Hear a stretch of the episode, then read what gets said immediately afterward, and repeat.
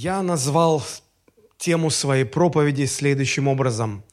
Таинство благовестия по притче о сеятеле. Восьмая глава, восьмая глава мы прочитаем с 14 по 15 стихи. Это притча о сеятеле. И порассуждаем. Когда же собралось множество народа, и из всех городов жители сходились к нему, он начал говорить притчу. Вышел сеятель сеять семя свое. И когда он сеял, иное упало при дороге и было потоптано, и птицы небесные поклевали его, а иное упало на камень, и, взойдя, засохло, потому что не имело влаги, а иное упало между тернием, и выросло терние, и заглушило его, а иное упало на добрую землю, и, взойдя, принесло плод старичный. Сказав сие, возгласил, кто имеет уши слышать, да, слышит. Ученики же его спросили у него, что бы значила притча сия – он сказал, вам дано знать тайны Царства Божия, а прочим в притчах, так что они, видя, не видят и слыша, не разумеют. Вот что значит притча сия. Семя есть Слово Божие, а упавшее при пути – это суть слушающие, которым потом приходит дьявол и уносит Слово из сердца их, чтобы они не уверовали и не спаслись. А упавшие на камень – это те, которые услышат Слово, с радостью принимают его, но которые не имеют корня и временем веруют, а во время искушения отпадают. А упавшие в тернии – это те, которые слушают Слово «но», отходя заботами, богатством и наслаждениями житейскими, подавляются и не приносят плода – а упавшие на добрую землю – это те, которые, услышав слово, хранят его в добром и чистом сердце и приносят плод в терпении. Сказав это, он возгласил, кто имеет уши слышать, да, слышит. Если проанализировать э, служение Иисуса Христа, то можно увидеть такую картину. В самом начале он прямо говорил о себе – а, кто он, что он. Он творил такие чудеса, которые однозначно свидетельствовали и указывали на то, что он является Мессией. И люди не хотели верить. И потом э, Иисус и раньше, с самого начала, использовал разные образы. Но дальше он все больше и больше стал говорить исключительно притчами. И здесь, когда ученики э, спрашивают его, а что бы значила эта притча, казалось бы, все очень просто, что тут непонятно. Но даже ученики не поняли, не то что а, окружающий народ. И ученики спрашивают, а почему ты говоришь притчами? И здесь Христос вспоминает пророчество Исаи, где Исаия говорил, что они будут глазами смотреть и не видеть, ушами слышать и не слышат. Настолько огрубело сердце людей – что они даже обратиться к Господу не хотят. А если бы обратились, тогда были бы прощены их грехи. И вот здесь э, Христос указывает на этот момент. Я не буду его касаться подробно. Я хотел бы э, не просто сегодня э, рассмотреть эту притчу в академическом смысле и объяснить, что означает одна почва, вторая, третья. Я бы хотел посмотреть на эту притчу сегодня глазами благовестника или сквозь призму темы о благовестии. Последние несколько собраний мы говорим на эту тему, говорим о том, что церковь предназначена для того, чтобы возвещать благую весть, радостную весть, проповедовать Евангелие и помогать людям не спасенным приходить к Иисусу Христу, видеть в Нем своего Спасителя, обретать спасение через смерть и воскресение Иисуса Христа и присоединяться к церкви. Мы говорим, что это чрезвычайно важно. Это самое важное, чем должна заниматься церковь. И мы говорим о том, что каждому из нас нужно стать благовестником, а, чтобы Евангелие звучало не только на наших собраниях, когда мы собираемся, это понятно, но здесь в основном собираются люди верующие, правда же? А все неверующие, они там, они в нашем окружении, когда мы пойдем к себе домой, когда мы пойдем на работу, когда мы будем э, ну, жить, как мы живем обычно. Мы каждый день сталкиваемся с неверующими людьми. Вот там должно звучать Евангелие, там нам нужно благовествовать. И вот э, с этим всегда трудности. Э, если бы с этим не было трудностей, церкви бы просто переполнены были людьми. Но нас все время что-то останавливает, и поэтому сегодня уже третья проповедь, когда я говорю на тему личного благовестия. И вот мне бы хотелось сегодня раскрыть э, характер, суть, в чем заключается э, вот это личное благовестие, когда мы обращаемся к людям, когда мы говорим им Слово Божие, как они его воспринимают. И если мы поймем суть того, что такое э, делиться благой вестью, наверное, мы, это поможет нам более эффективным быть э, в нашем благовестии. Э, очевидно, что это притча о том, как говорить людям, э, притча о, о благовестии, притча о том, как помогать людям уверовать в Господа. Посмотрите, сам Христос говорит, что э, сеятель – это человек, который сеет Слово. Семя – это Слово Божие. Сеятель – это тот, кто говорит Слово Божие, а Слово Божие попадает на почву человеческого сердца, и люди по-разному реагируют в зависимости от того, в каком состоянии их сердце. Вот, и там может что-то происходить, дьявол старается делать так, чтобы похитить слово, чтобы человек не понял, а, не услышал не уверовал и не спасся. То есть его задача такая, у нас задача совершенно противоположная. Вот. И первое, на что я хотел бы акцентировать ваше внимание, это мысль, которую мы находим в 9-10 стихах. Посмотрите. Ученики же его спросили у него, что бы значила притча сия. Он сказал, вам дано знать тайны Царства Божьего, а прочим в притчах, так что они, видя, не видят, и слыша, не разумеют. Почему я назвал э, эту проповедь «Таинство благовестия»? Да потому что сам Христос э, относит э, вот эту притчу к тайнам Царства Божьего. Ученики спрашивают, почему ты притчи говоришь? А он говорит, вам дано знать тайны. Поэтому я вам сейчас объясню эту притчу, я вам расскажу. А другим, другие останутся без объяснения, другим не дано – но а, внимание ваше хочу обратить на слово «тайны». Тайны. Что такое таинство в церковном смысле этого слова? Это нечто, что не поддается человеческому объяснению, пониманию. Мы говорим, это тайна, и в церковной практике это называется таинством. Ну, например, Боговоплощение является таинством во всех христианских конфессиях. Если вы вспомните первое послание к Тимофею, 3 глава, 16 стих, апостол Павел говорит такие слова. «И беспрекословно, великое благочестие тайна, Бог явился во плоти». Помните эти слова? Бог всемогущий, бесконечный, всесильный Бог, всезнающий Бог, ничем не ограниченный Бог, как-то поместился в ограниченном человеке. Э, ограниченном со всех сторон. Как это могло произойти? Мы не можем это объяснить, мы не можем это понять. Это тайна. И Священное Писание говорит беспрекословно, вообще без всяких споров. Это величайшая тайна Бога воплощения. Такой же тайной является триединство Божие. Как это Бог триедин? Так их трое или, или Он один? Спрашивают обычно неверующие люди. Вроде один, но как же Отец, Сын, Дух Святой? Их трое. Так трое или один? Это невозможно понять с точки зрения человеческой логики. Это тайна. Это еще одно таинство. Таинством является а, зачатие ребенка. Ну как? Мы, ну, мы это понимаем анатомически, что э, зачатие происходит от слияния двух клеток, э, женской и мужской половых клеток. Но мы знаем, что на одну женскую клетку э, приходятся миллионы, миллионы мужских клеток. Миллионы. Конечно, ученые объясняют, что самые резвые из этих миллионов – самый проворный, шустрый, значит, попадает в цель, и вот все хорошо. Это, это с нашей точки зрения. Но а, те же тоже контактируют с этой клеткой. То есть даже при условии, что есть контакт, непонятно, почему вот этот, а не тот соединяется. Это тайна. Это действительно тайна. И э, царь Давид в одном из псалмов говорит э, о том, как, насколько это удивительно, насколько это удивительно ты устроил меня. Э, ты видел меня еще в зародыше, когда я был в чреве матери моей. Говорит, это непостижимо, это невозможно проникнуть туда своим разумом. Это величественно, это тайна, это таинство. И вот э, в церковной практике есть много-много-много таинств.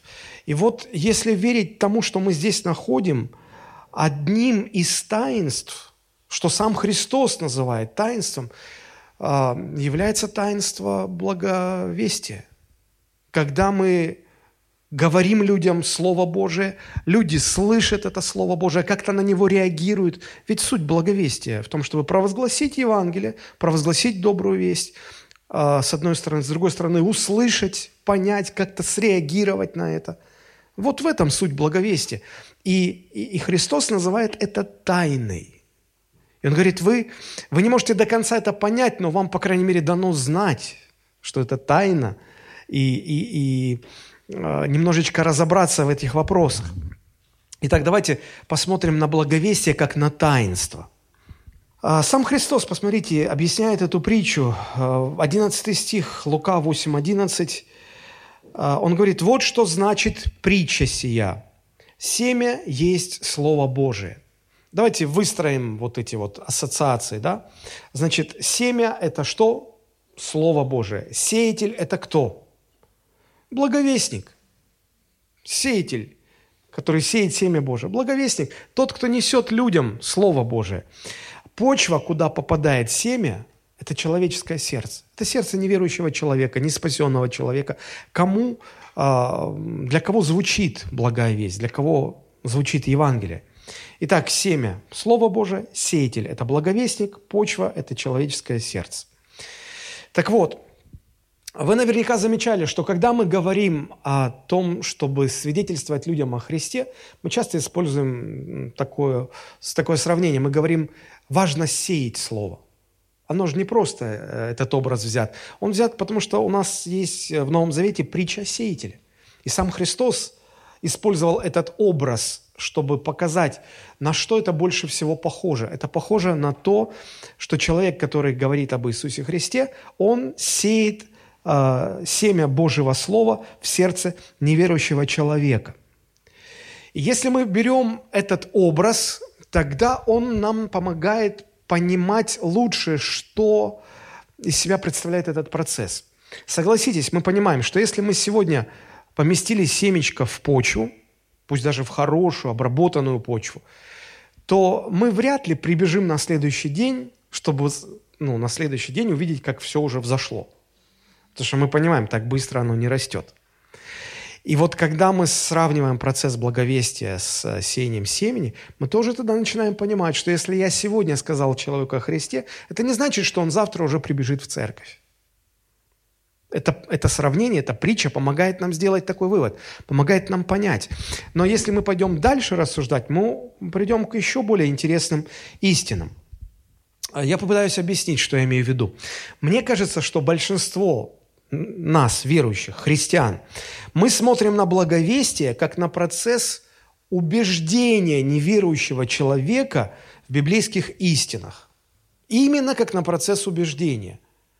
Мы, мы начинаем убеждать людей, и когда люди не понимают нас или не хотят нас слышать, мы начинаем расстраиваться. Почему? У нас не получается.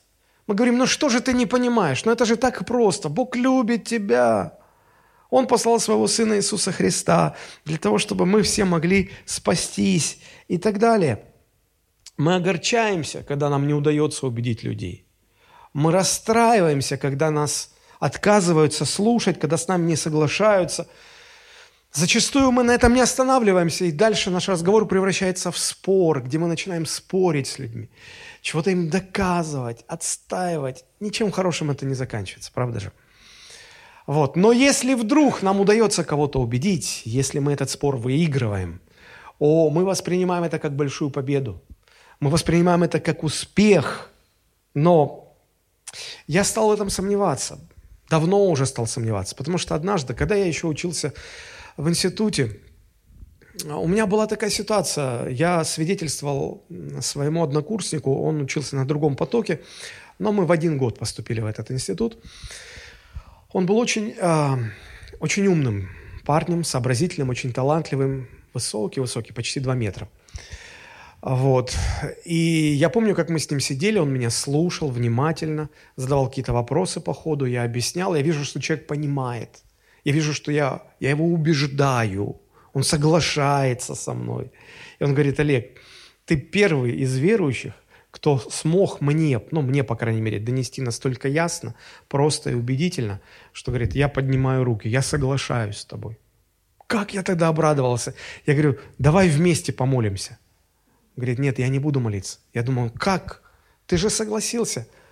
Говорит, пойми, я согласился, ты меня убедил, но э, я же правильно понял, что молитва покаяния, это означает, что я должен всю свою жизнь посвятить Иисусу Христу. Я говорю, да. Он говорит, а я не хочу этого делать. Я говорю, ну, ты понимаешь, от чего ты отказываешься? Он говорит, я понимаю, но я не готов. По крайней мере, говорит, я могу тебе честно сказать, я, я пока не готов. И с тех пор у меня в душе вот осталось это понимание, что, наверное, суть благовестия не, не в том, чтобы убедить человека, не в том, чтобы он согласился со мной. Он может согласиться, но это не значит, что он изменит свою жизнь. Я понял, что благовестие – это не процесс убеждения человека в библейских истинах, равно как и обращение человека не является результатом того, что я его убедил, того, что он со мной согласился, того, что он принял мои аргументы. Не в этом дело. Христос сравнил э, этот процесс именно с сеянием семени. Когда сеятель выходит и у него есть в руках, я не знаю, как это правильно называется, но какая-то сумка или коробка, или, ну, давайте скажем, сумка, сумка с семенами. И вот он, он, он эти семена бросает в почву. И мы понимаем, что семя, попадая в почву, там что-то происходит. Почва не, не нуждается в том, чтобы ее убедили принять семя. Представляете, вот земля говорит, вот если ты меня убедишь, что мне нужно это сделать, земля не разговаривает, правда же? И сеятель никого ни в чем не убеждает. Он просто бросает семя в почву, а почва принимает это семя. Друзья, давайте сначала посмотрим на семя. Что это такое? Посмотрите, Иаков, э, послание Иакова, 1 глава, 18 стих, там написано так. «Восхотев, родил он нас словом истины. То есть Бог, а, восхотев, родил нас словом истины, чтобы нам быть некоторым начатком Его созданий. Здесь не говорится так, что братья, вспомните, как вас однажды убедили истинности э, евангельских истин, вы согласились и приняли это слово и стали Божьим творением. Про убеждение вообще ничего не говорится. Говорится, что Бог однажды захотел, захотел, это его было желание, захотел нас спасти. И сделал Он это благодаря тому, что родил нас своим словом. Семя имеет свойство рождать. Семя прорастает и рождает. То есть наше обращение ко Христу – это не результат наших убеждений. Вот нас убедили, мы согласились, и мы пережили рождение свыше и стали христианами. Это не так происходит. Это не так происходит. Вот мы, мы видим из этой притчи, как, как нас Бог спасает. Бог а, использует Слово Божие, которое попадает в почву нашего сердца и прорастает там. И вот тогда мы рождаемся. Рождаемся для Бога, рождаемся для новой жизни. Апостол Петр в своем первом послании – в первой главе, 23 и потом 25 стих, прямо об этом говорит. 1 Петра 1,23, смотрите. Он говорит, как возрожденный, не как убежденный в библейской правоте. Он бы написал, как убежденный в подлинности Божьего Слова и согласившиеся с ним, я предполагаю? Он говорит, нет, как возрожденные от нетленного семени – как возрожденные не от тленного семени, но от нетленного, от Слова Божия. Вот, Слово Божие – это семя. Оно живое и пребывающее вовек. Если конец 25 стиха вы посмотрите, он там обобщает, говорит, а это есть то слово, которое вам проповедано. То есть полное совпадение с той притчей, которую Христос рассказал, притча о сеятеле. Он говорит, вы возрождены от семени – которое попало в почву вашего сердца, и оно дало всход, вот, это слово живое, и ваше сердце его восприняло, и вы возродились, а это то слово, которое вам проповедано было. Вот что важно, вот что интересно. Обратите внимание, что здесь апостол Петр противопоставляет живое семя тленному семени. Да? То есть здесь идет контраст, здесь идет противопоставление живого семени неживому семени. Я понимаю, что мы городские люди, нам сложно все эти, эм, эм, как сказать, сельскохозяйственные все эти подробности, образы, они для нас не... Ну, мало кто занимается семенами, сажает что-то. Вот, и нам показать э, живое семя, неживое семя. Мы, вряд ли кто-то отличит это дело, да, правда же? Но у нас сегодня пандемия на улице, да, у нас сегодня вакцинация вопросом номер один, поэтому я использую этот образ, чтобы вам было понятнее. Вот. Неживое семя отличается от живого примерно так же, как неживой вирус отличается от живого вируса. Это ближе нашим реалиям сегодня, да? Так вот, неживой вирус который не способен размножаться в клетках организма, его используют для изготовления вакцины.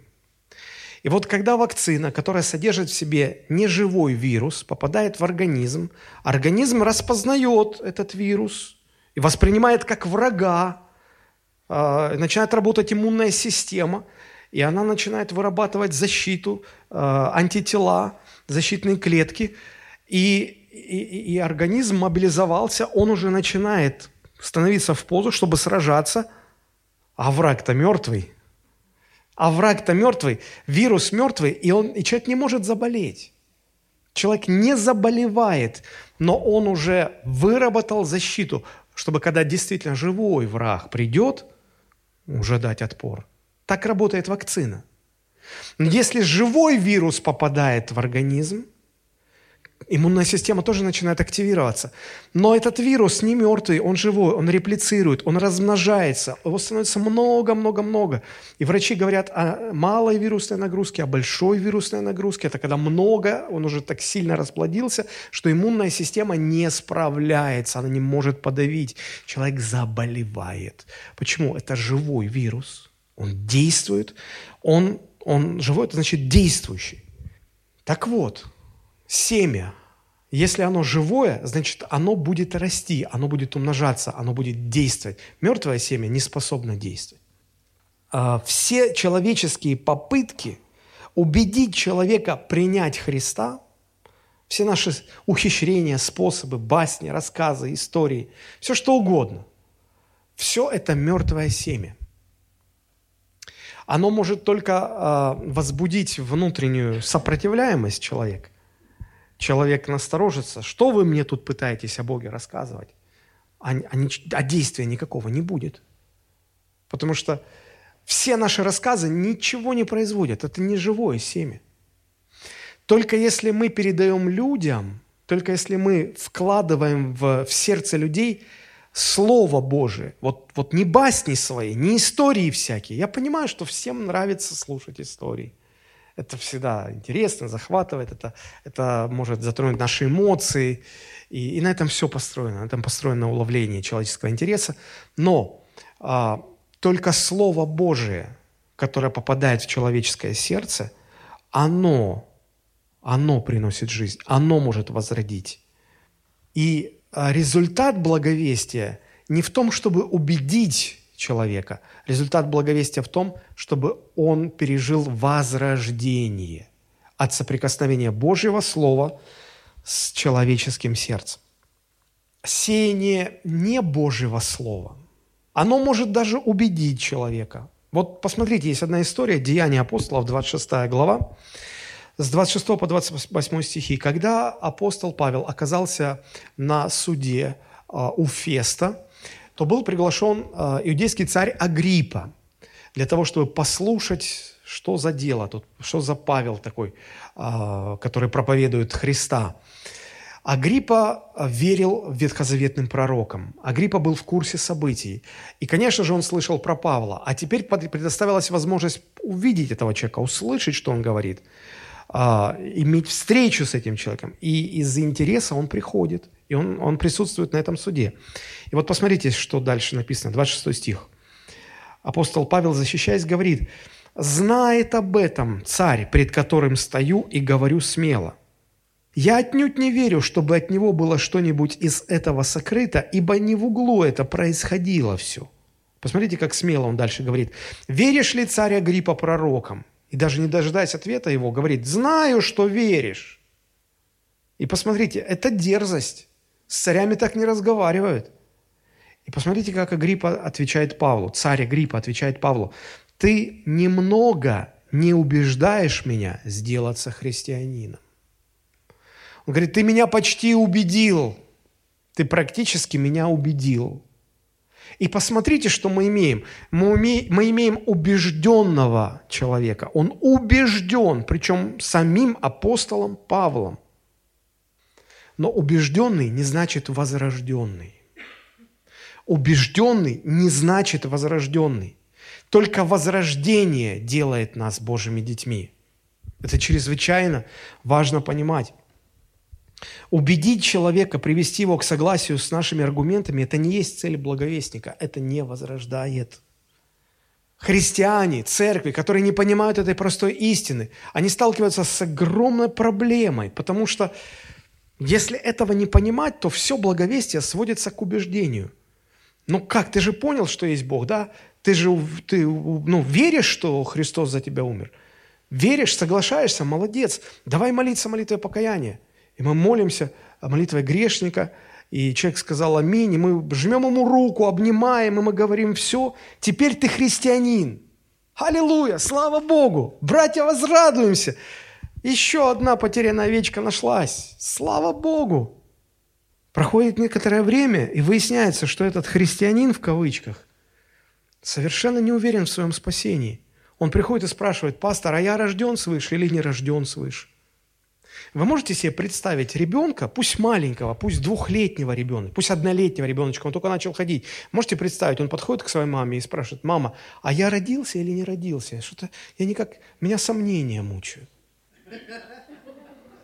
А кто со мной разговаривает?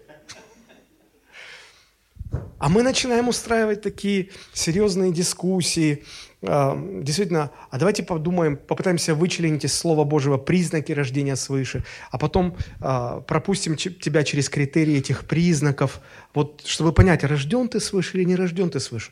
Мне кажется, все очень просто. Если ребенок рожден, в этом нет никаких сомнений. А если он не рожден, то в этом тоже нет никаких сомнений. Как говорится, нельзя быть чуть-чуть беременной. Ой, кажется, я чуть-чуть беременная. Но, друзья, мы-то человека убедили, он же с нами согласился, и мы его позвали на домашнюю группу, и мы в конце ему говорим, давай ты помолишься. Он испуганный, я? Да вы что? Я не могу. А он правда не может. И он не хочет. Мы говорим, тебе нужно читать Слово Божие.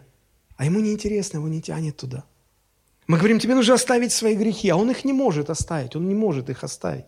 Мы-то к нему относимся как, как уже к возрожденному, а он не возрожденный, он убежденный. Он убежденный, неспасенный человек. Я недавно название фильма э, видел. Он назывался, если я не ошибаюсь, примерно так. «Женатый холостяк». И вот у нас здесь убежденный неверующий. Неверующий, но убежденный в своем спасении. И вот потом, если этот человек остается, а куда его деть? Мы его уже приняли в церковь, мы его уже убедили, мы его убедили, а он уже привык убеждаться. Он уже нам верит, он соглашается. Да, я христианин. Да, ты христианин. Может, водное крещение? Да, водное крещение. Он уже член церкви. Он же водное крещение ему преподали. И, и вот мы мучаемся с, с духовным крещением, чтобы он на языках заговорил.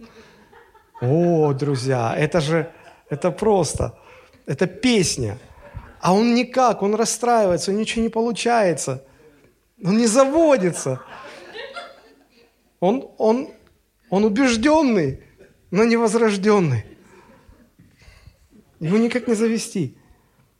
Его убедили прийти ко Христу, он согласился. Но не было чуда возрождения. Вот это таинство не случилось, не произошло. И он долго в церкви не протянет. Он не протянет. Я вспоминаю свидетельство одного человека, который был в нашей церкви. Он искренне старался, но он потом ушел. И однажды э, в ресторане за роскошным столом мне, мне передали его слова. Он говорит, знаете, он говорил про нашу церковь. Он говорит, я их уважаю, это хорошие ребята. Они живут чисто. Говорит, я их уважаю. Я хотел бы, как они. Я даже присоединился к ним какое-то время. Видит Бог, я старался. Я старался жить, как они живут. У меня ничего не получилось. Я не смог себя долго мучить. Я просто не... Это мука для меня, каторга. Я ушел. Я просто ушел. Такое бывает, когда человека убедили, но он не пережил возрождение. И это, это ну, на самом деле, это трагедия. Трагедия. Людей ведь в церковь привлекают многие вещи. И далеко не всегда это Христос. Фактически, мало кто задумывается о том, что влечет его в церковь, почему он приходит в церковь, почему ему интересно. И, и, и некоторые люди даже себе в этом не признаются. Одни приходят, потому что им одиноко по жизни. А здесь вроде люди должны быть честные, не кинут, не обманут. Вот. Вот устал от одиночества, хочется какого-то общения. Молодые парни приходят, потому что здесь можно найти чистых девушек, жениться. Потому что столько грязи, сколько в мире, уже достало вот так вот, по самой не хочу. Больные приходят, чтобы здесь исцелиться. Люди с проблемами надеются, рассчитывают, что Господь как-то им поможет разрешить их проблемы, выйти из долгов и так далее. И еще встречаются такие горе-благовестники, которые говорят, о, у тебя долги, давай-ка Христу, Он тебе поможет вернуть все долги. О, ты больной, Он тебя исцелит. И, и люди, опираясь на это, Господь может это сделать. Но вы поймите, что если человек приходит ко Христу, вот, за, вот по этим причинам, вот по сути, он же ищет своего. Он же идет не потому, что он понял, ага, я грешник, причем конченый до безнадежности. И, и мне, кроме ада, ничего не светит. И слава Богу, что Христос умер на кресте, взяв на себя мой грех, чтобы меня от него освободить. И вот только за одно это я буду ему служить всю жизнь на земле и всю вечность на небесах.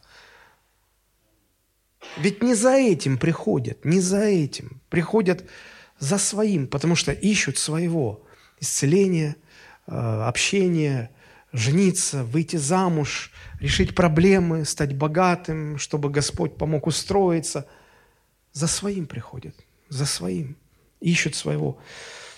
И их убедили, что да, Господь тебе поможет, они убежденные, но они ни разу не возрожденные. И это трагедия, потому что они, они никогда не получат того, что искали в церкви. Они разочаруются. С одной стороны, они сами разочаруются, с другой стороны, поместная община так с ними намается, так с ними намучается, что мама не горюй. Посмотрите, какая интересная ситуация была в первой церкви. В первой церкви очень хорошо понимали вот эту разницу между убежденным и возрожденным человеком. Деяние 5 глава с 12 по 14 стихи. «Руками же апостолов совершались в народе многие знамения и чудеса, и все единодушно пребывали в притворе Соломоновом, Обратите внимание, из посторонних же никто не смел пристать к ним, а народ прославлял их. Из посторонних никто не мог пристать к ним. Если дальше не читать, то складывается ощущение, что они какие-то такая небольшая замкнутая кучка народа, все люди шугаются, никто к ним не, не, не пристает, и они вот такая секта, замкнутая секта. А мы читаем дальше вообще слова, которые не вкладываются в общую картину. А дальше написано, верующих же более и более присоединялось к Господу множество мужчин и женщин. Как это понять? С одной стороны, к ним никто не приставал, все боялись влиться в их коллектив, а с другой стороны, их становилось больше, больше и больше. Но обратите внимание на разницу, посмотрите. Из посторонних же никто не смел пристать к ним. То есть никто не, не, не смел присоединиться к общине – а дальше написано, верующих же более и более присоединялось к церкви. Правда же, к церкви там написано? Да. Ага, я вас поймал. Чтобы вы увидели эту разницу. Верующих же более и более присоединялось к Господу. Потому что те, которых убедили, но не возродили, вот они не смели присоединиться к общине. А те, которые присоединялись к Господу, для них без проблем было присоединиться к общине. Присоединение к общине только для тех, кто уже присоединился к Господу, то есть возродился. Но если к общине начинают присоединяться убежденные, но не возрожденные, ой, можно только посочувствовать такой общине. Только посочувствовать. Одна из самых больших проблем для церкви – это когда к ней присоединяются люди, принявшие христианские убеждения, но не пережившие возрождение от Божьего Слова и от действия Святого Духа. Помните, когда Христос разговаривал с Никодимом ночью, Никодим пришел ко Христу поговорить, и он начал э, как, ну, как инициатор разговора, он, он повел в своем направлении, а Христос берет его, просто останавливает так руку, кладет ему на уста и говорит, остановись. Я же хочу... Сп... Остановись. Истина, истина, говорю тебе, Иоанн 3,5. Если кто не родится от воды и духа, не может войти в Царствие Божие. Я хочу... Подожди. Истинно тебе говорю. Если кто не родится от воды и духа, что значит от воды и духа? Вода всегда была символом Божьего Слова. Э, Христос говорил, вы уже омыты Словом, которое я проповедовал вам. Вода – это символ Слова Божьего. Человек возрождается от действия Божьего Слова и Святого Духа. Когда сердце человека переживает прикосновение Божьего Духа в совокупности с Божьим Словом, тогда наступает возрождение. И вот возрожденный человек, он входит в Царство Божие. Убежденный в христианстве, убежденный в каких-то Божьих истинах, но не возрожденный, в Царство Божие не войдет никогда. И это чрезвычайно важно понимать. Поэтому, если вы хотите быть благовестником, и вы хотите благовествовать людям а, Евангелие, убедитесь, что вы сеете именно Слово Божие. Убедитесь, что, в этой, что вы как сеятель, у вас в сумке именно Слово Божие – Именно семя Божьего Слова. Вы скажете, а для этого его нужно знать. Вот именно, конечно, его нужно знать. Его нужно знать. Во-первых, самому знать, чтобы им делиться. Если вы начнете какие-то байки травить, какие-то истории рассказывать, это может быть интересно, это даже, может быть, их убедит, но это не может их возродить. Но если вы будете говорить Слово Божие, живое, действенное Слово Божие, вот оно начнет действовать в человеческом сердце. И поливайте посеянное слово молитвами, чтобы Дух Святой действовал. Убедитесь, что вы говорите людям Слово Божие. Убедитесь, что вы именно Слово Божие говорите людям. Это с одной стороны сеятели, семя. Теперь давайте немножко поговорим про почву. Потому что дальше в притче идет а, объяснение четырех типов почвы. Да? Вот. А, в благовестии очень важно, чтобы семя Божьего Слова соединилось с доброй почвой человеческого сердца. А сердце человека может по-разному реагировать на, слов, на семя Божьего Слова, а, в зависимости от того, в каком состоянии оно находится, или, говоря языком этой притчи, в каком состоянии находится почва, на которую попало семя. Нужно понимать, что э, земля или почва, да, здесь про землю говорится, земля, она тоже живая. Бог дал земле силу рождать. Даже есть так, такая фраза, по-моему, пророка Исаии, что э, земля, имеющая силу рождать, она живая. Потому что, по сути, в землю попадает семечко. А земля обеспечивает это семя полезными элементами, водой, влагой. И земля раскрывает это семя, и земля родит. То есть, ну, мы же понимаем, что да, из семечка как большое дерево-то вырастет. Откуда берется все? Из земли. Земля дает силу рождать. И Бог, говоря евреям о том, что земля имеет силу рождать, Он им дает заповедь и говорит, шесть лет ты засеваешь свои поля, а седьмой год дай земле отдохнуть, потому что ей нужно набраться сил, чтобы она могла давать следующий урожай. Шесть лет пусть она дает тебе урожай, седьмой год, суббота, отдых. Потом опять шесть лет засевай, потом опять седьмой год, отдых. Почему? Земля может уставать. Конечно, евреи нарушали все заповеди, которые Бог давал, и эту в том числе. И они не давали земле отдохнуть, и они десятилетиями снимали урожай, а потом земля перестала рождать. И Бог сказал, и будет голод, и земля вам ничего не произрастит, потому что вы просто, простите за такое слово, изнасиловали ее. У нее больше нет сил. Вы выжили все, вы, вы бесщад, беспощадно с ней обращались. У нее больше нет сил, ей нужно отдыхать. Она будет, она будет 70 лет отдыхать, чтобы она снова могла иметь силу рождать. И вот сердце человека сравнивается с разного рода почвой, на которую падает семя. Всего представлено четыре вида почвы. Три почвы не дали семени вырасти, и лишь одна принесла плод. О чем это может говорить? Три четверти людей, которым вы будете благовествовать, ваше благовестие может оказаться бесплодным. И только одна четвертая – это люди, в которых что-то произрастет. Это просто нужно понимать, не отчаиваться, понимать. Давайте рассмотрим кратко каждую из четырех почв. Первое, что сказал Христос, посеянное при дороге. Посеянное при дороге. А, Вышел сеятель сеять семя, пятый стих, да? И когда он сеял, иное упало при дороге, и было потоптано, и птицы небесные поклевали его. И ученики спрашивают, что означает это? О чем здесь речь? И в 11 стихе э, Иисус объясняет, вот что значит притча сия. Семя есть Слово Божие, а упавшее при пути – это суть слушающие, слушающие, которым потом приходит дьявол и уносит Слово из сердца их, чтобы они не уверовали и не спаслись. Обратите внимание, что дьявол боится, даже когда семя падает при дороге. Что там при дороге? Люди ходят, пыль, птицы клюют.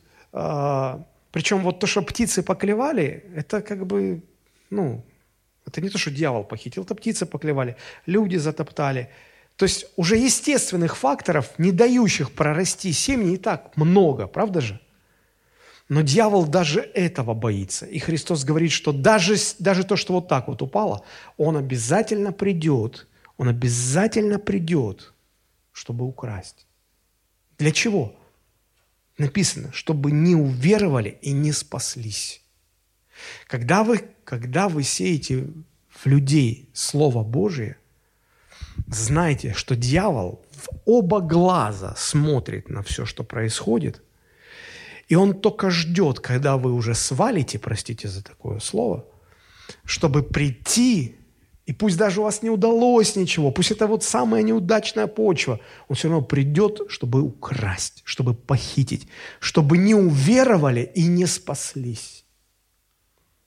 Если мы э, посмотрим в Евангелии от Матфея, как э, Матфей описывает объяснение Христа, что значит упавшая при дороге – то посмотрите, здесь написано, Матфея 13, 19. «Ко всякому слушающему Слово о Царстве», Матфея 13 глава, 19 стих, «ко всякому слушающему Слово о Царстве и неразумеющему приходит лукавый и похищает посеянное в сердце его». Вот кого означает посеянное при дороге. Почему я обращаю внимание на параллельное место из Евангелия от Матфея? Потому что здесь есть одна деталь, которую мы не видим в Евангелии от Луки – у Луки сказано, упавшая при дороге – это суть слушающий, к которым просто потом приходит дьявол, чтобы похитить семя. А здесь ко всякому слушающему слово и не понимающему. Не понимает. Ко всякому слушающему слово и не понимающему, о чем речь, обязательно приходит дьявол. А почему человек может не понимать? По двум причинам. Либо мы так непонятно рассказываем, используя наш церковный жаргон, когда мы говорим, да как ты не можешь понять, что Христос – это Божий агнец, проливший свою кровь. Еще в Ветхом Завете сказано, когда евреи выходили из Египта, они помазали косяки дверей кровью агнца. И вот Иисус – это наш пасхальный агнец, и кровью его мы спасены. Неподготовленный человек все это слышит и думает, что за кровавую религию ты пытаешься насадить в мою жизнь? Отвали! И так сколько всего, ты мне еще тут с кровью какой-то. Хватит крови уже. Понимаете, о чем я говорю? Насаждая слово, старайтесь говорить людям максимально понятно. Понятно, понятно. Конечно, сами люди могут быть настолько далеки от Бога, что как им ни говори, они вообще, вообще не в теме. Вот. Это как вот сегодня, я думаю, что большинство из нас совершенно не понимают ничего в криптовалюте. Биткоин, эфириум, еще там что-то такое – блокчейн, что это такое. Я вот почему-то думаю, что если бы даже какой-то специалист вышел и начал бы нам по полочкам объяснять, у меня такое чувство, что добрая половина из нас вообще не поймет, о чем речь. А вот представьте, что есть такие люди, которым мы говорим о Христе, а они, как мы, сидящие на лекции о том, что такое блокчейн в криптовалюте, вообще не понимают ничего. И такое может быть. Поэтому, друзья, первая истина, когда вы стараетесь говорить людям, говорите им максимально понятно. Максимально просто, максимально понятно. Посмотрите, какие простые образы использовал Христос, так, чтобы людям было понятно. Почему это важно? Потому что если человек слушает и не понимает, тогда к нему обязательно приходит дьявол, чтобы похитить посеянное слово. Поймите и помните, дьявол всегда будет стараться похитить посеянное вами слово – причем, чем хуже человек вас понял, тем больше у него шансов похитить. Чем хуже вас человек понял, тем больше у него шансов совершить кражу. Не знаю, мне кажется, это какое-то подобие аборта, когда семя посеяно, и тут же, чтобы, чтобы не было рождения, тут же женщина идет на аборт, чтобы вытащить это семя, выскоблить, вытащить. И дьявол также хочет абортировать, даже если при дороге, просто вот так вот взять и, и убрать его, и похитить, забрать. Почему? Потому что дьявол тоже ходит по земле и видит, когда он, когда он видит такую картину, как посреди дороги, заасфальтированный, и вот оттуда каким-то непонятным образом одуванчик, и он рассыпется. И он пробился сквозь толщу асфальта. Как ему это удалось? Как? Ну как? Он пробил этот асфальт, и вот он, видя это, понимает, что если этот одуванчик смог пробить асфальт, то семя Божьего Слова может пробить любой асфальт, любое заасфальтированное человеческое сердце, любое. Он боится. И поэтому он похищает даже то, что при дороге. Он приходит, чтобы это сделать. Если бы вы знали, что в вашу квартиру сегодня ночью полезут воры. Согласитесь, вы бы как-то приняли меры предосторожности, правда же? А теперь мы знаем, что люди, которым мы проповедуем Евангелие, которых, в которых мы сеем Слово, мы уже знаем в этой притче, нас Христос предупреждает, обязательно придет вор, обязательно придет вор похитить. Разве мы не должны предпринять какие-то меры предосторожности? Разве мы не должны быть разумными, чтобы предпринять какие-то меры предосторожности? Если это уместно, вы разговариваете с человеком, предупредите его, скажите, что, слушай, я вот сейчас тебе посеял в тебя Слово Божие. Я сейчас уйду, ты останешься один. К тебе знаешь, кто следующий придет? Сатана, чтобы похитить Слово. Знай об этом, если это уместно. Конечно, если это тот, который сказал, хватит про кровь, а вы еще скажете, что к нему еще и сатана сегодня придет. Ну, вы просто этот... Поймите меня правильно, друзья. Так вот, или, или если это не, ну, невозможно сказать человеку, ну, позвоните ему на следующий день, поинтересуйтесь, попросите, давайте встретимся еще. Может, у тебя есть вопросы, я тебе отвечу на эти вопросы. Молитесь за него, молитесь за него день и ночь, чтобы Господь не дал дьяволу украсть слово. Это первое. Дальше идем. Посеянное на каменистой почве. Лука 8.13. А упавшие на камень – это те, которые, когда услышат слово, с радостью принимают, но которые не имеют корня и временем веруют, а во время искушения отпадают. Параллельно Матфей, 13 глава, 20-21 стихи. А посеянное на каменистых местах означает того, кто слышит слово и тотчас с радостью принимает его, но не имеет в себе корня и не постоянен. Когда настанет скорбь или гонение за слово, тотчас соблазняется. Конечно, каменистая почва намного лучше, чем утоптанная почва при дороге. Намного лучше в том плане, что там больше шансов, что семя прорастет. Но и туда приходит дьявол – не только при дороге, он везде приходит, он всегда приходит, чтобы украсть слово. И вот когда на каменистой почве что-то проросло, то помимо того, что придет, обязательно придет дьявол, чтобы украсть, там еще есть свои нюансы. Вроде можно порадоваться, что проросло. Но, посмотрите, когда каменистая почва, то там два недостатка. Во-первых, это, это слабый и короткий корень, а во-вторых, это отсутствие воды. Помните, когда Христос рассказывает саму притчу, Лука 8.6, не объясняет, а рассказывает. Он говорит, а иное упало на камень и, взойдя, засохло, потому что не имело влаги. Камни не позволяют корневой системе развиться. И из-за того, что камни, влаги не хватает. То есть, то есть если проросло на каменистой почве, этот росток сможет сохраниться и выжить только при наличии идеальнейших условий. Но идеальных условий не бывает никогда. И вот не пошел дождик, не хватило влаги. Обычно растения как спасаются? Благодаря длинному корню они уходят глубоко в землю, чтобы оттуда тянуть влагу. А нет корня, камни не позволяют корню развиться. И вот влаги нет, корня длинного нет, и оно засыхает. И оно засыхает. И вот смотрите, если первая опасность заключается в том, что дьявол придет, чтобы украсть слово, то вторая опасность здесь, в каменистой почве, а, заключается в том, что рано или поздно придет как написано, скорбь и гонение за слово. Посмотрите, у Матфея как сказано.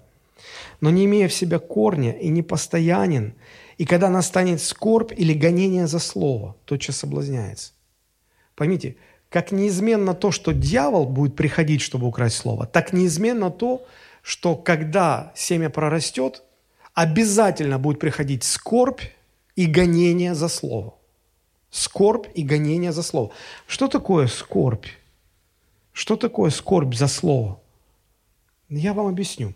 Например, вы уверовали, вы возродились, росточек пророс, да, и вы понимаете, что вы уже не можете так блудить, как раньше вы это делали. И вы порываете, если вы мужчина, вы порываете с этими женщинами, с которыми вы блудили. А, вы признаетесь своей жене, что вы не были верны. Вы представляете, что начинается? Мама дорогая, что начинается? Вы перестаете воровать, потому что вы уверовали. И вам не на что больше содержать семью. А, вам неудобно становится жить. У вас стесненная жизнь начинается. Понимаете? Вы уверовали, а у вас сеть алкогольных магазинов, красное и черное. Теперь ни красного, ни черного. Белое. Красное-белое. Ну, я, извините, не, не специалист. Красное-белое. Специалисты здесь. Спасибо за то, что поправляете. Так вот, а что теперь с этими магазинами делать? Когда ты понимаешь, что э, ты читаешь Писание, и, и там написано «Горе тому, кто продает спиртные напитки». Горе! А у тебя весь бизнес на этом построен. Что, без денег оставаться? Скорбь за слово. Скорбь. Скорбь и теснота за слово. И вот когда когда вот так вот поверхностно все, когда корешок слабенький, коротенький, наступает скорбь за слово. И Иисус говорит, они тут же соблазняются. Все, да ну вас вашим христианом. Я так, я же не смогу так жить. Или гонение за слово.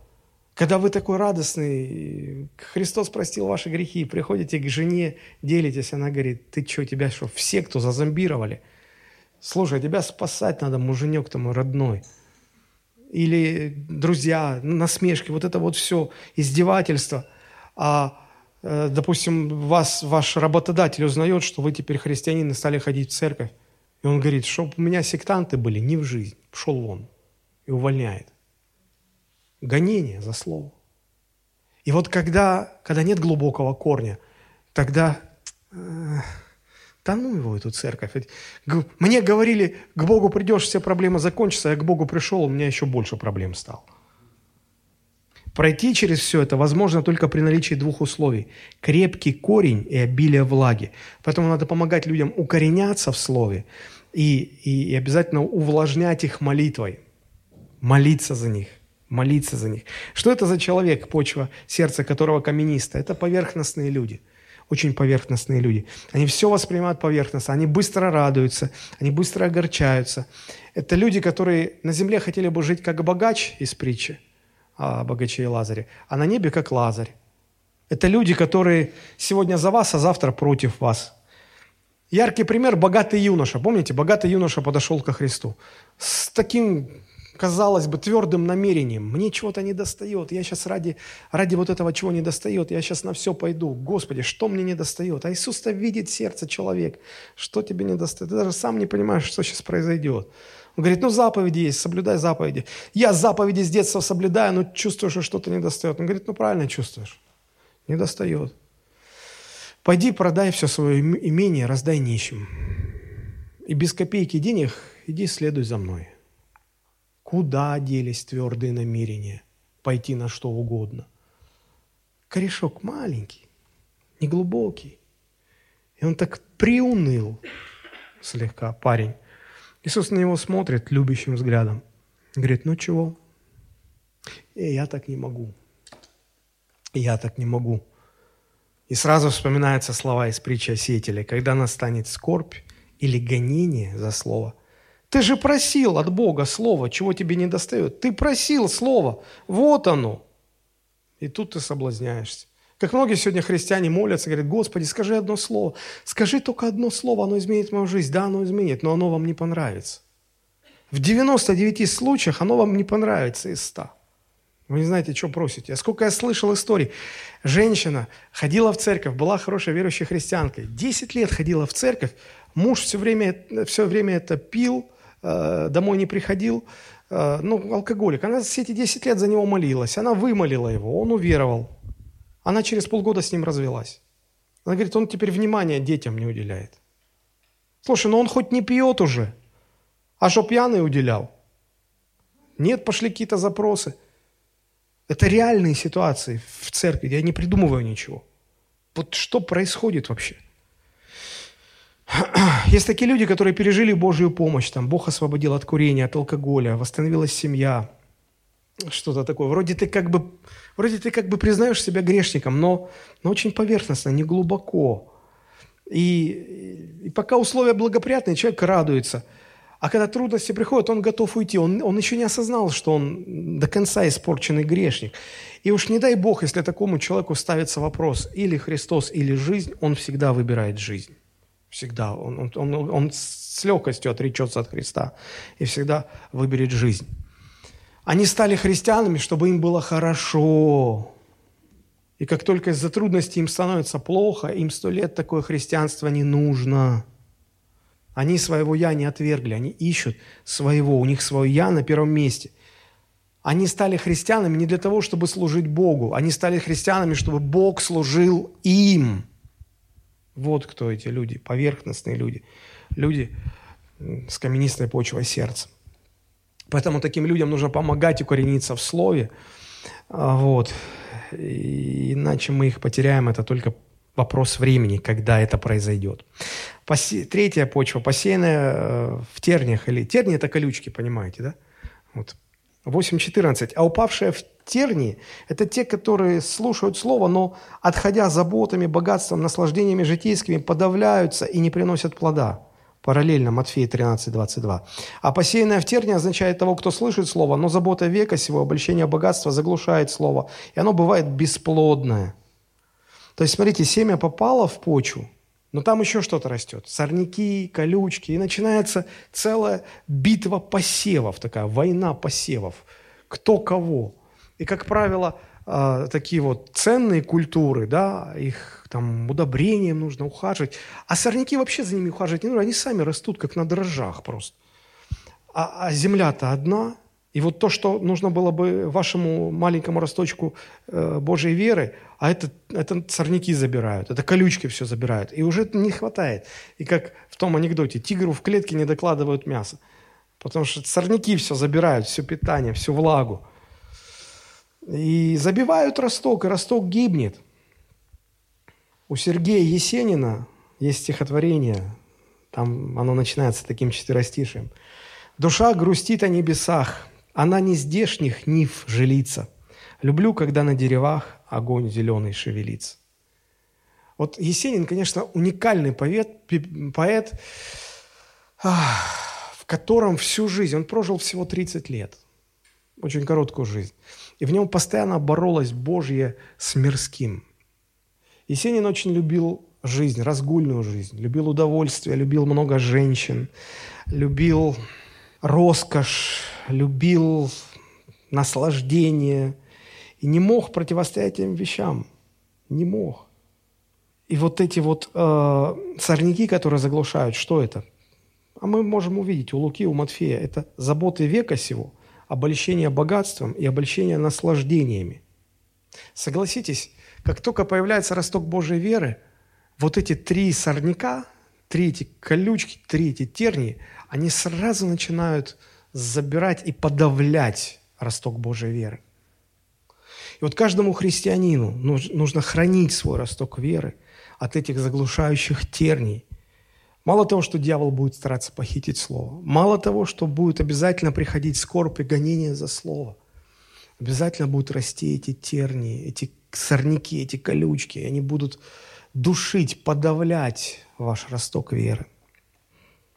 Надо научиться этому противостоять. И надо научить тех, кому мы благовествуем, чтобы они тоже могли этому противостоять. Однажды на нашей пасторской городской встрече произошел такой случай. Один пастор, он у нас проповедовал, он говорит, еду с дочерью на машине, мы проезжаем нудистский пляж. А дочка, ну, подросток, ну, ей меньше 15 лет. И она все это видит, голых мужчин, женщин – которые не стесняются. Она руками так глаза закрыла, говорит, папа, как этому противостоять? И он, вот мы собрались, он говорит, братья, помогите мне, что я не знал, что ей ответить. Я не знал, что ей ответить. Я говорю, знаешь, мы ничем не можем противостоять. Нам нужно просто от этого спасаться. Спасаться. Я говорю, вспомни Деяния 2.40, когда пять тысяч уверовали во Христа, после того, как они уверовали, о чем говорил им Петр? Посмотрите, Деяния 2.40. «И другими многими словами он свидетельствовал и увещевал этих людей, говоря, спасайтесь от рода сего развращенного». Мы не можем с ними конкурировать, мы не можем им противостоять. Мы должны защищать себя от этих сорняков, от этих терний, от этого всего, что лезет к нам, чтобы подавлять нас. Обольщение богатством, обольщение удовольствием, суета – житейское, все вот это вот надо защищаться. И четвертая почва – это добрая почва, да, посеянная на доброй почве. Лука 8:15. Упавшие на добрую почву – это те, которые, услышав слово, хранят его в добром и чистом сердце и приносят плод в терпении. Сказав это, он возгласил, кто имеет уши слышать, да слышит. Параллельно Матфея 13, 23. «Посеяна же на доброй почве означает слышащего слова и разумеющего, который и бывает плодоносен, так что иной приносит плод во сто крат, иной в 60, иной в 30». Что такое добрая почва? Казалось бы, особых характеристик тут нет. Вот просто добрая и приносит плод. А на самом деле, знаете, ну вы, наверное, со мной согласитесь, что хорошая почва сама по себе в природе встречается крайне редко. Крайне редко. Ну, это, например, украинский чернозем. Те, кто там жили, они говорят, в любую палку в землю воткнул, все, она зацвела. Во время Великой Отечественной войны Гитлер а, целыми ваг... Э, паровозными составами, вагонами перевозил землю из Украины в Германию. Потому что это редкость, ценность. Потому что, потому что ну, ну, это так редко встречается. Вот так же и человек с добрым сердцем. Вот почвой доброго сердца. Это большая редкость. На земле есть места, в которых само по себе вообще ничего не растет. Например, Израиль и Объединенные Арабские Эмираты. Там пустыня. Там вообще ничего не растет. Но сегодня, сегодня в Израиле так развито сельское хозяйство, что оно кормит другие страны. Сегодня, если вы бывали в, в Эмиратах, вы видели там удивительнейшие просто зеленые оазисы, оранжереи, я не знаю, как это назвать. Просто с чего бы это? Просто там создали все условия, привезли добрую почву, а, устроили, искусственно создали такие условия, что теперь этим урожаем позавидует любой украинский чернозем – Отсюда очень простой вывод. Добрая почва – это ухоженная и возделываемая земля.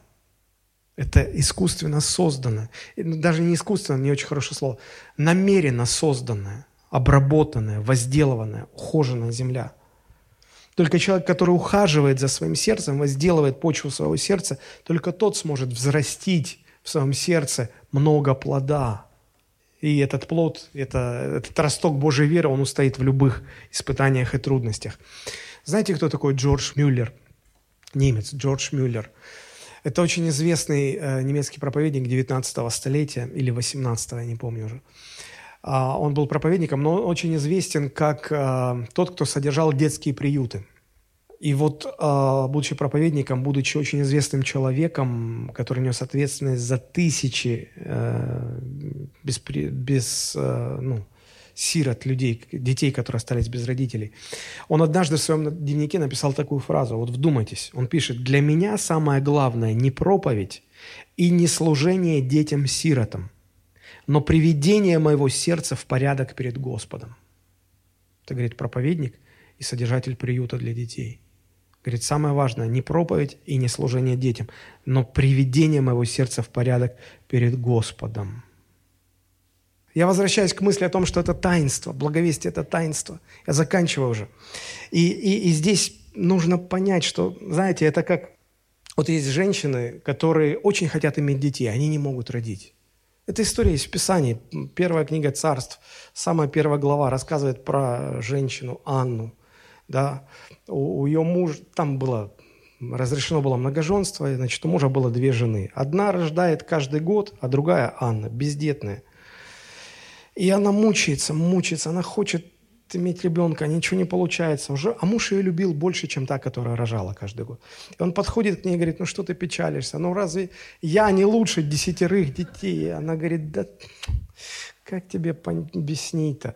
Ну ты-то хороший, но, но я без детей не успокоюсь. Она действительно она не могла успокаиваться, она не останавливалась. И вот мне бы очень хотелось, чтобы сегодня мы, как христиане, чтобы мы не успокаивались так же, как эта Анна не успокаивалась, пока не победила свое бесплодие, чтобы и мы не успокаивались, пока не победим свое бесплодие. Это так угнетало ее, что она не могла есть, не могла пить, не могла ни о чем говорить. Когда она уже совсем отчаялась, она пошла в храм, она упала на колени – и она, моли, она потеряла счет времени, она молилась перед Богом так отчаянно, что случайно зашедший священник, ему показалось, что эта пьяная женщина ведет себя вульгарно, беспардонно. И он подходит с ней, делает грубо замечание. Он резко поднимает ее с колен, смотрит в ее глаза. А это не глаза пьяной женщины, это глаза зареванной женщины, измученной такой тоской – и она ему говорит, я не пьяна, я никак не могу родить, у меня бесплодие, у меня не может быть детей. Помолись Богу, чтобы Он дал мне сына. Если Он даст мне сына, я обещаю, я принесу его тебе, и отдам его на, на служение Господу. И он говорит, иди с миром. Господь услышит молитву твою.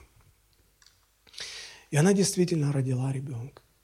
И бесплодие было побеждено. Друзья, мы в церкви сегодня все устали от этого бесплодия. Устали. Только мне очень хочется, чтобы это не, не оставило нас равнодушными, но, но чтобы мы, подобно этой Анне, пришли бы к Богу, склонились перед Ним, плакали, искали бы Его лица, молились. Только бы, чтобы Господь открыл чрево. Чтобы мы в нашем благовестии могли иметь плод, могли сеять в сердца человеческие Божие Слово и видеть, как это Слово, соединяясь с доброй почвой человеческого сердца, прорастает. И тогда церковь наполнится духовными младенцами. Они вырастут, и мы их научим потом, как Анна научила Самуила. И Самуил потом стал одним из самых сильнейших пророков в Израиле. И эти дети – вот так вот вымоленные, выстраданные, эти духовные младенцы, они тоже потом станут сильнейшими пророками, которые принесут пробуждение на эту землю, когда мы, может быть, уже будем старенькими. Но мы подготовим грядущую смену, грядущее поколение. Давайте мы сейчас склоним наши головы просто помолимся. Господи,